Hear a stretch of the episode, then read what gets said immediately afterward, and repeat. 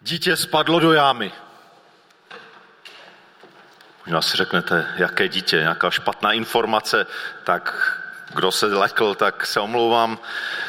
Je to jenom příklad, kterým chci začít dnešní slovo, takže nejde o žádné konkrétní dítě a možná někde ta ve světě momentálně spadlo do jámy. To se nedá vyloučit, ale snad ne v našem blízkém okolí. Když slyšíme takovou informaci a je to možná nějaké dítě, které je nám trošku blíž, které známe, tak si možná jedna z prvních otázek, která, když to zkoumáme, se ptáme, tak kdo za to může? Kdo za to může, že tady to konkrétní dítě spadlo do jámy? A kdybychom zkoumali konkrétnější okolnosti toho případu, tak by se možná přišli na to, že za to může někdo, kdo tu jámu vykopal. Proto tam ta jáma je, dítě do ní mohlo spadnout. Možná za to může firma, v jejímž rámci její činnosti se ta díra vykopala a ona pak tu činnost ukončila a tu jámu měli zasypat, nezasypali. Šlendrián. Možná za to může obec. No, vždycky za všechno můžou ti, ti nadřízení. Tak za to může ta obec, že prostě to nezabezpečila. Když už tam ta, ta jáma je, není zasypaná, tak aspoň ji mohli nějak zabezpečit, aby tam třeba děti nemohly spadnout. A možná za to můžou rodiče, kteří jasně dítě dítě nehlídali, anebo mu nevysvětlili, že se takovým jamám nemá blížit. A možná za to může starší brácha, který s tím dítětem šel a prostě nedával na něho pozor. Já mám o pět let starší sestru a moje oblíbená průpovídka v mém dětství bylo, když se mi něco stalo a ty jsi na mě nedávala pozor. Tak už potom moje sestra na to byla alergická. Takže možná za to mohl starší brácha, který nedával pozor. A možná za to mohlo samozřejmě to dítě samo. A závisí na okolnostech, závisí třeba na věku dítěte. Samozřejmě, jestliže dítě mělo dva roky, tak předpokládáme, že za to může někdo jiný. Pokud má dítě už třicet, tak už by taky mohlo za to docela zodpovídat samo. A možná mnozí jsou, mají, nesou kousek té zodpovědnosti. Tímhle mini příběhem začínám, protože jedna z otázek, na kterou, nebo které se týká to dnešní boží slovo, je, kdo je za koho v církvi zodpovědný. Otázka zodpovědnosti. Kdo je za koho v církvi, společenství božího lidu, zodpovědný. Ale možná, že pokud to sleduje někdo, kdo není součástí církve, možná to odpoví na tu otázku ještě šířeji. Nejenom v církvi, ale možná obecně ve společenství lidí. My jsme minulý týden začali takovou novou sérii kázání, která má název Co Ježíš dnes mluví k církvi. A zamýšlíme se nad takovými zvláštními listy, které Ježíš skrze apoštola Jana vlastně dal zapsat a jsou v poslední knize Bible, v knize Zjevení. A minule jsme četli takový první z těch dopisů, dopis do církve v Efezu. A pokud si vzpomínáte, tak takové to hlavní poselství bylo, že Ježíš vyzýval to společenství k návratu, k lásce. Bylo to o té první lásce. A ten důraz na to byl, že první láska není ta moje, ta, co jsem měl kdysi dávno, když jsem třeba uvěřil, ale že ta první láska jeho, že ta první láska je boží láska, která jediná může nás změnit, když se ji otevřeme, když ji přijímáme. A dneska přeskočíme jeden list, protože tam se nic nevytýká, tak to bude úplně v té poslední části té série, kdy bude mluvit o té, těch vzorových církvích. Takže přeskočíme k těm dvěma dalším a to bude list církvi v Pergamu a v Tiatyrech. A to je teda v druhé části té druhé kapitoly knihy Zjevení, takže já teď budu číst ze Zjevení druhé kapitoly od dvanáctého až po dvacátý devátý verš. Zjevení dva od dvanáctého verše a budu dnes používat překlad Bible pro dvacáté první století. Andělu církve v Pergamonu napiš. Toto praví ten, který má ostrý dvojsečný meč. Vím, že bydlíš tam, kde je Satanův trůn a že se držíš mého jména a nezapřel si mou víru ani v těch dnech, kdy byl Antipas, můj věrný svědek, zabit u vás, kde bydlí Satan.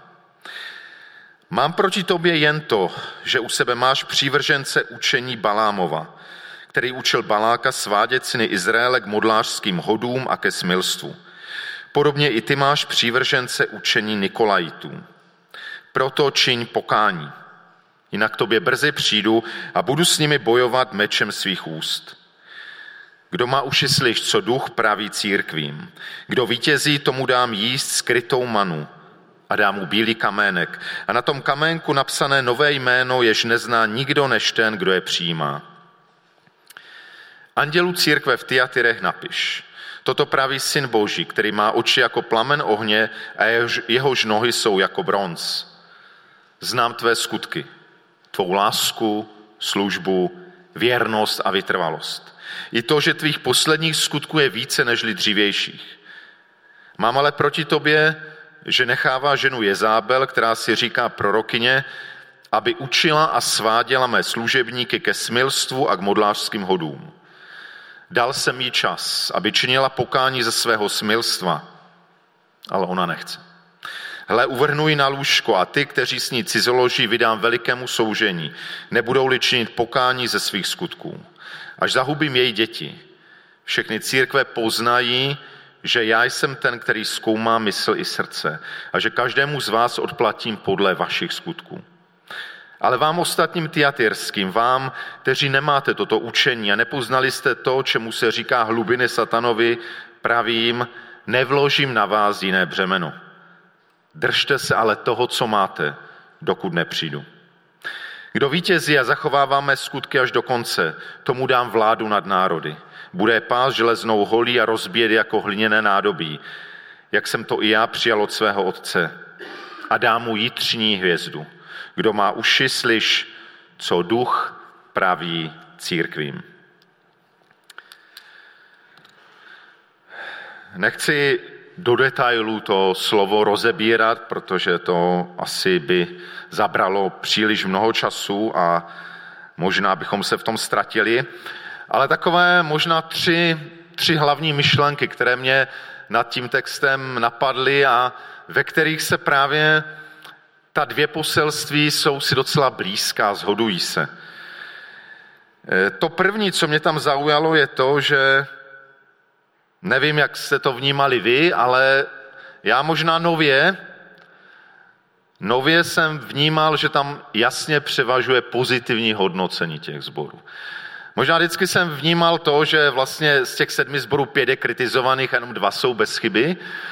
A zrovna tyhle ty dva sbory, my jsme maličko o tom textu mluvili před necelými pěti lety, když jsme začínali ten proces obnovy, nebo obnovy, církevní obnovy, sborové obnovy.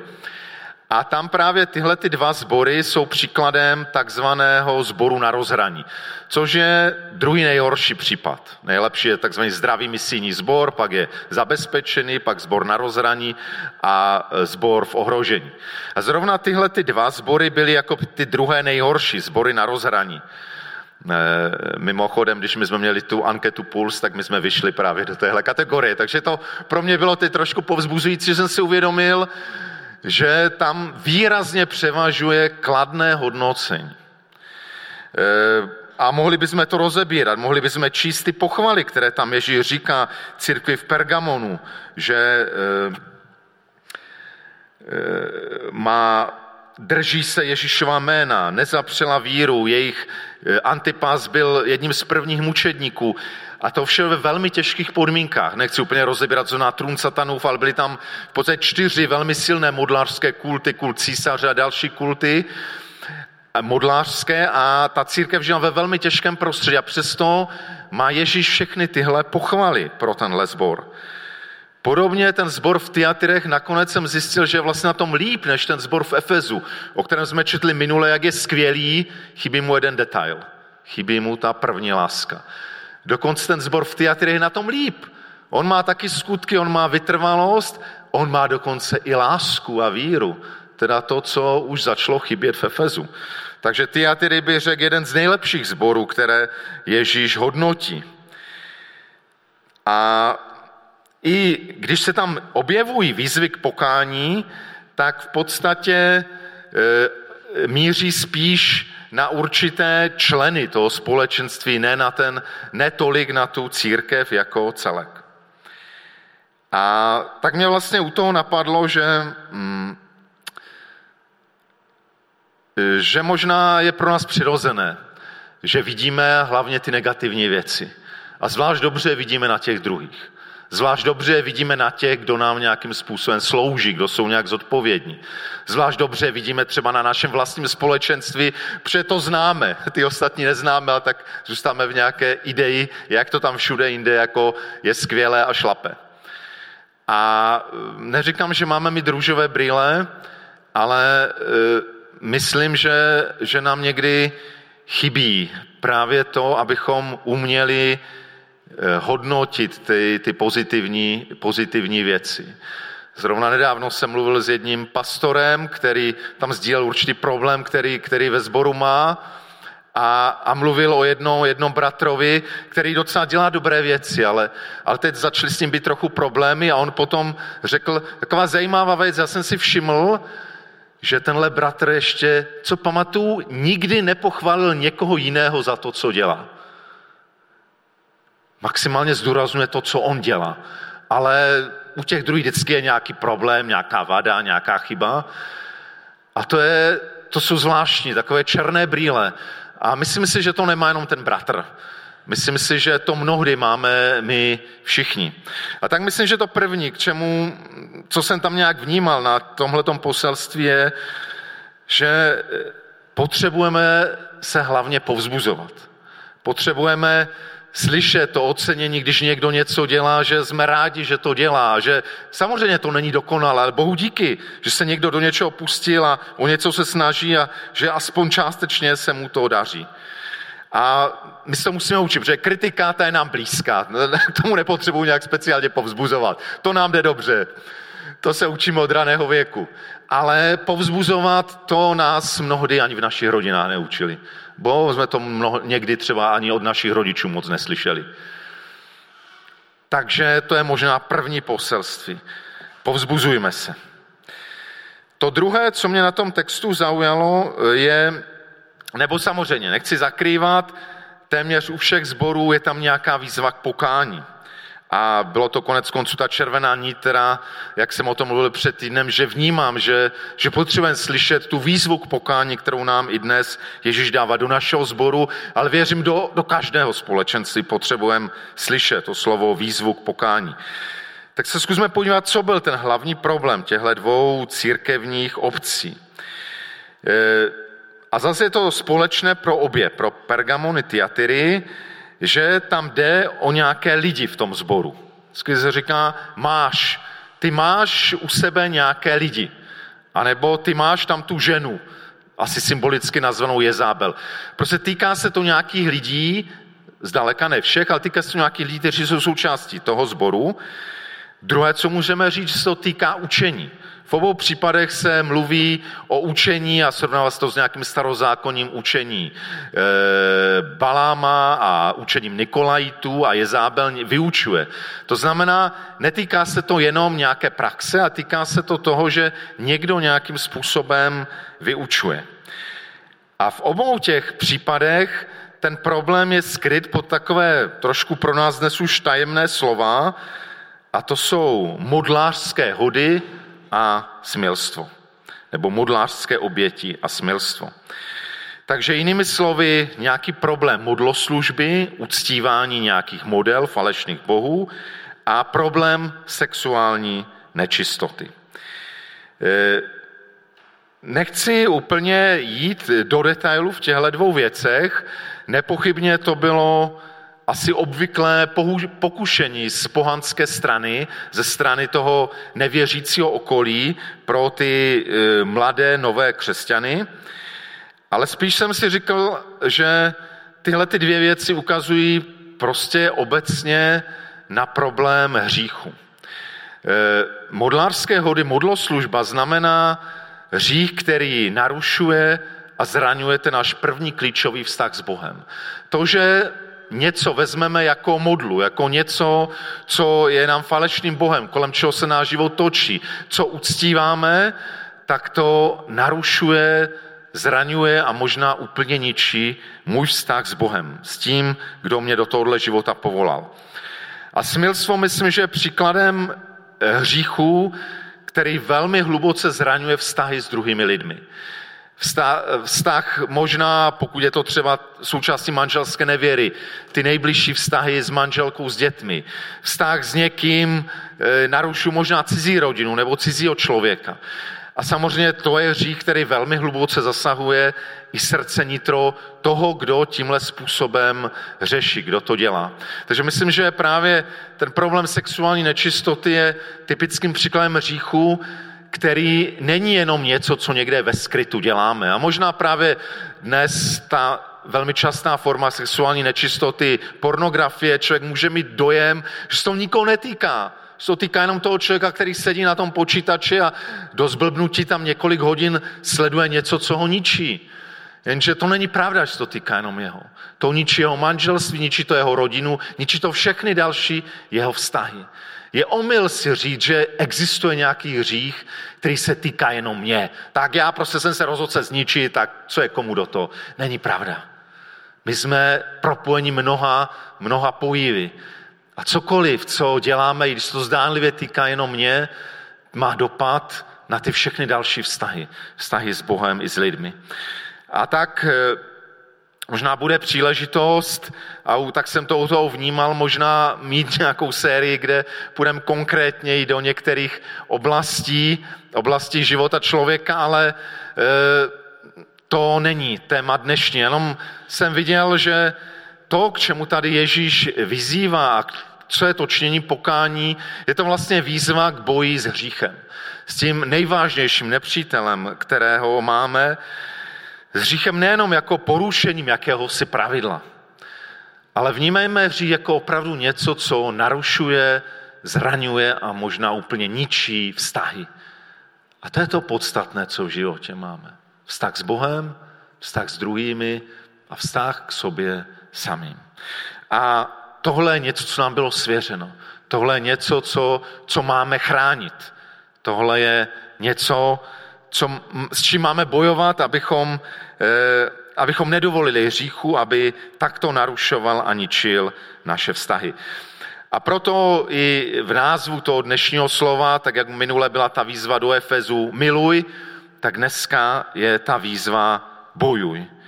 Bojuj ne s druhými lidmi, bojuj ne...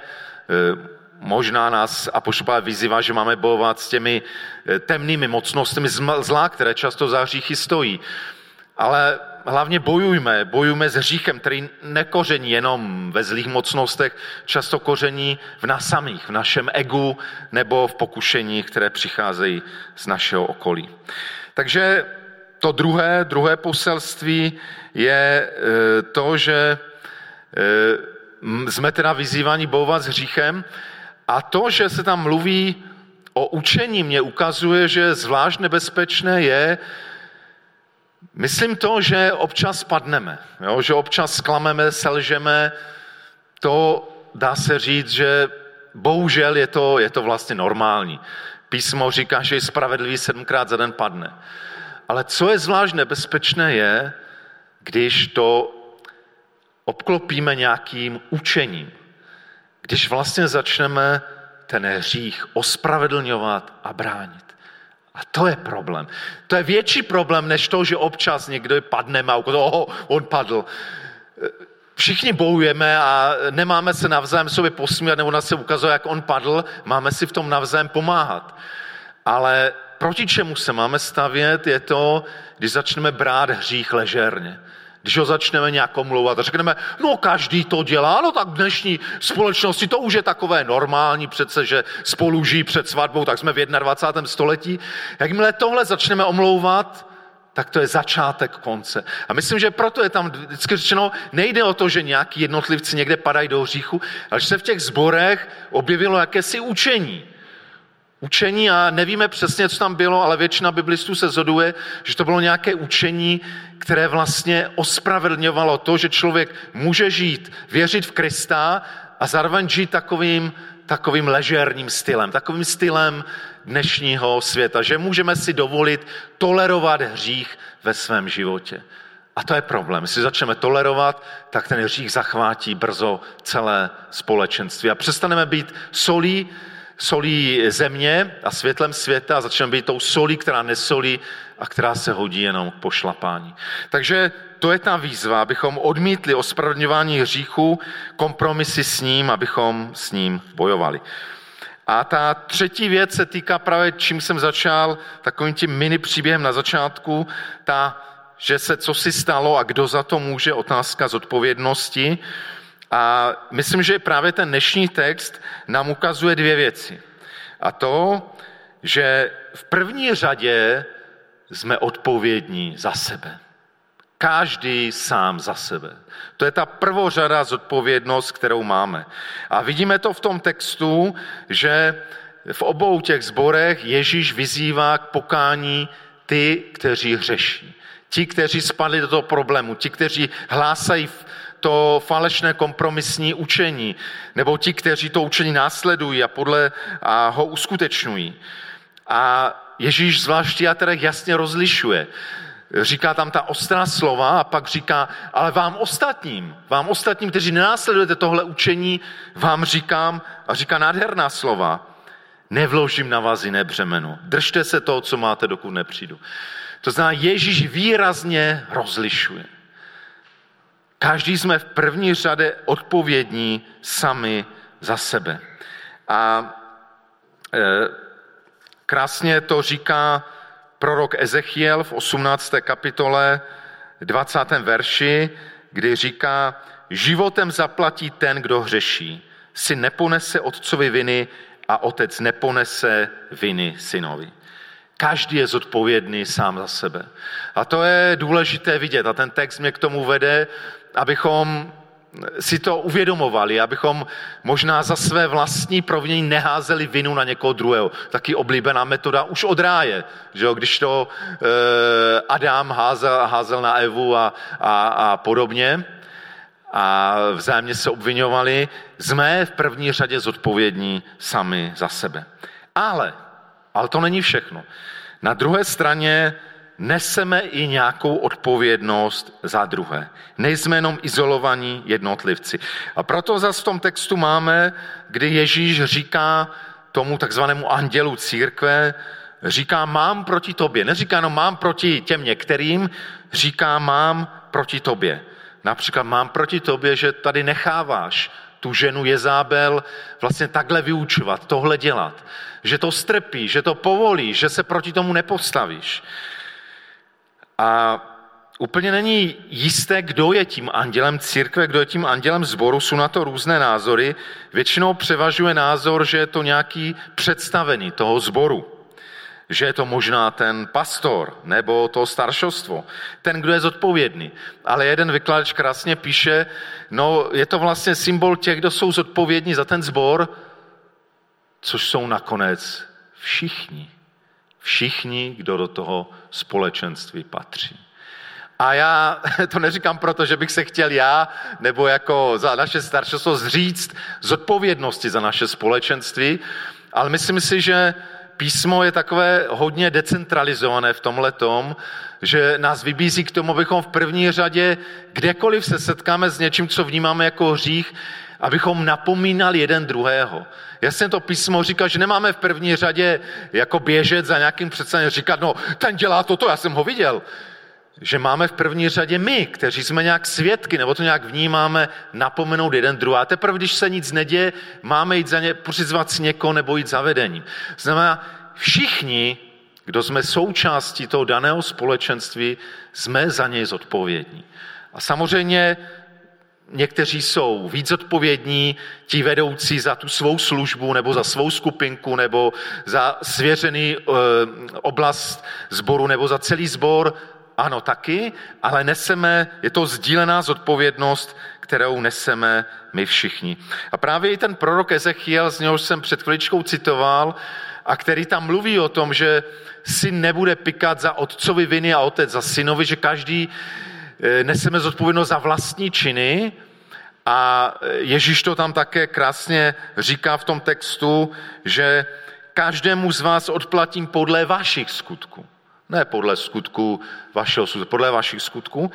Na druhou stranu Ezechiel jinde mluví o tom, jak mu Bůh dává zvláštní povolání, že má být, je to ve třetí kapitole, jestli pak chce přečíst, mu dává zvláštní povolání, že má být strážcem domu Izraele, strážcem toho společenství a že má ty druhé, a jako prorok měl k tomu zvláštní povolání, že má druhé varovat a že má promlouvat. A Bůh mu říká, když ho budeš varovat a on se prostě na to varování nic nedá, tak to je jeho problém a ty za to neneseš žádnou zodpovědnost. Ale pokud ty nic neřekneš, pokud ty nepromluvíš, pokud ty ho varovat nebudeš, tak on se nebude moc někde vymlouvat, mě nikdo nevaroval. On ponese zodpovědnost za svou vlastní vinu, ale ty poneseš nějakou spoluodpovědnost za to. A samozřejmě ten prorok měl v tom speciální poslání, ale myslím si, že v nějaké, v nějaké míře to platí o nás, o, o všech, o představených samozřejmě více, ale o nás, o, o všech, že jsme nějak spolu zodpovědní za sebe navzájem, že jsme spolu zodpovědní za to společenství. Takže kdybych měl shrnout všechno to, teda, co jsem tu chtěl, to jsem tu chtěl říct, tak e, jsme zodpovědní. V první řadě za vlastní boj s hříchem. To je první zodpovědnost, kterou máme. Za to, abychom nedovolili, aby hřích narušil můj vztah s Bohem, aby narušil můj vztah s druhými lidmi v mé rodině, s lidmi, které potkává v mém sousedství, aby nenarušil to, kým před Bohem jsem a kým mě chce mít. Za to jsme v první řadě zodpovědní, ale zároveň jsme spolu zodpovědní za sebe navzájem. Jsme spolu zodpovědní za to, že nemůžeme říct tak, jak řekl první, kdo vlastně řekl, a nejsem za nikoho zodpovědný, tak kdo byl první, byl Kain. Řekl, co je mi po mém bratrovi, co, já se o něho nestarám, přitom ho zabil. To je něco, co, co Bůh nechce, aby tak bylo. Chce, abychom nesli, abychom nějak vnímali tu zodpovědnost. Samozřejmě za ty nejbližší, kteří jsou na zvláštním způsobem svěření, za ty nejvíce, ale v nějaké míře i za ty, za ty tři třeba jsou součástí společenství, do kterého patříme. A, a v tom bych to chtěl, nechtěl omezit jenom na společenství věřících, ale zase v nějaké míře jsme spolu zodpovědní prostě za lidi, kteří žijou kolem nás. Za naše sousedy, za naše spolupracovníky. Bůh je na, nás tam postavil proto, abychom nějak byli pro ně nějakým způsobem solí a světlem. Samozřejmě my nezodpovídáme za to, jak jim žijí, ale možná zodpovídáme za to, jestli my jim přineseme nebo nabídneme možná něco jiného, než to, co žijí. A co oni s tím udělají, to samozřejmě to už je jejich věc. Myslím, že z těch myšlenek plyne i to, co to může znamenat konkrétně pro nás, takže je to výzva pro to, abychom bojovali s hříchem, nenechali si narušovat naše vztahy a ve vztahu k druhým, a to se vracím k té první myšlence, abychom v první řadě se povzbuzovali. V první řadě viděli, co dobrého v bratrovi, sestře je a ocenili to, co se snaží dělat možná, možná nedokonale. A, ale také abychom, ale s láskou, je velmi důležité, abychom s láskou třeba viděli a rozpoznali, že je něco, v čem by bratr nebo sestra potřebovali porůst a v lásce nějakým způsobem ho na to upozornili, na určité nebezpečí, že může někde do té jámy spadnout nebo na nějaký hřích, který tam se nám zdá, že je tam přítomný. Je úžasné, že e, že opravdu neseme zodpovědnost hlavně sami za sebe, že nejsme zodpovědní za celý svět. A na druhou stranu je úžasné, že v tom zápase nejsme sami, že si v tom můžeme a máme pomáhat, že jsme spolu zodpovědní, že nejsme sami. A tak věřím, že to Boží slovo nás dnes vyzývá k takové upřímnosti a otevřenosti, což mám dojem, že vůbec v životě s Bohem je jedna z nejdůležitějších klíčových věcí. Být upřímně a otevření před Bohem, a do nějaké míry, jak to jde i třeba před aspoň některými bratřími a sestrami, kde můžeme sdílet ty své zápasy a boje. A abychom žili v bázni před Bohem. A možná, když budeme žít v bázni, tak nejenom nám to pomůže v tom našem boji s vlastním hříchem, ale nám to taky pomůže v tom, že že nebudeme tak, tak jednoduše druhé kritizovat. Když se nebudeme stavět do toho, že my jsme všemohoucí a vševědoucí Bůh, který všechny srovná do latě, protože všichni vidí, jak to dělají blbě. To jsou takový malí páni bohové, ale protože žádný malý pán Bůh není, tak jsou to spíš malí démoni, kteří tady chodí a všechno vidí špatně. My máme v té Ježíšové lásce být těmi, kteří povzbuzujeme druhé a někdy možná na něco upozorníme nebo, nebo sdílíme něco, co se, nám, co se nám zdá. A to určitě náš úkol je. Pane Ježíši, děkuji ti za toho zvláštní společenství, do kterého z nás povolal, za to, že nemusíme být jenom individualisté, kteří prostě jdou tu svou cestu, cestu následování tebe, ale že žijeme ve společenství, které pro každého z nás je důležité, že se potřebujeme navzájem, že neseme odpovědnost v první řadě za sebe, ale neseme i odpovědnost jeden za druhého. A tak nám, Pane, dej rozumět, jak jak tu zodpovědnost máme vykonávat. Dej, ať můžeme hlavně vnímat to, že se máme povzbuzovat, že se máme potěšovat, že máme přinášet dobré, povzbuzující Boží slovo.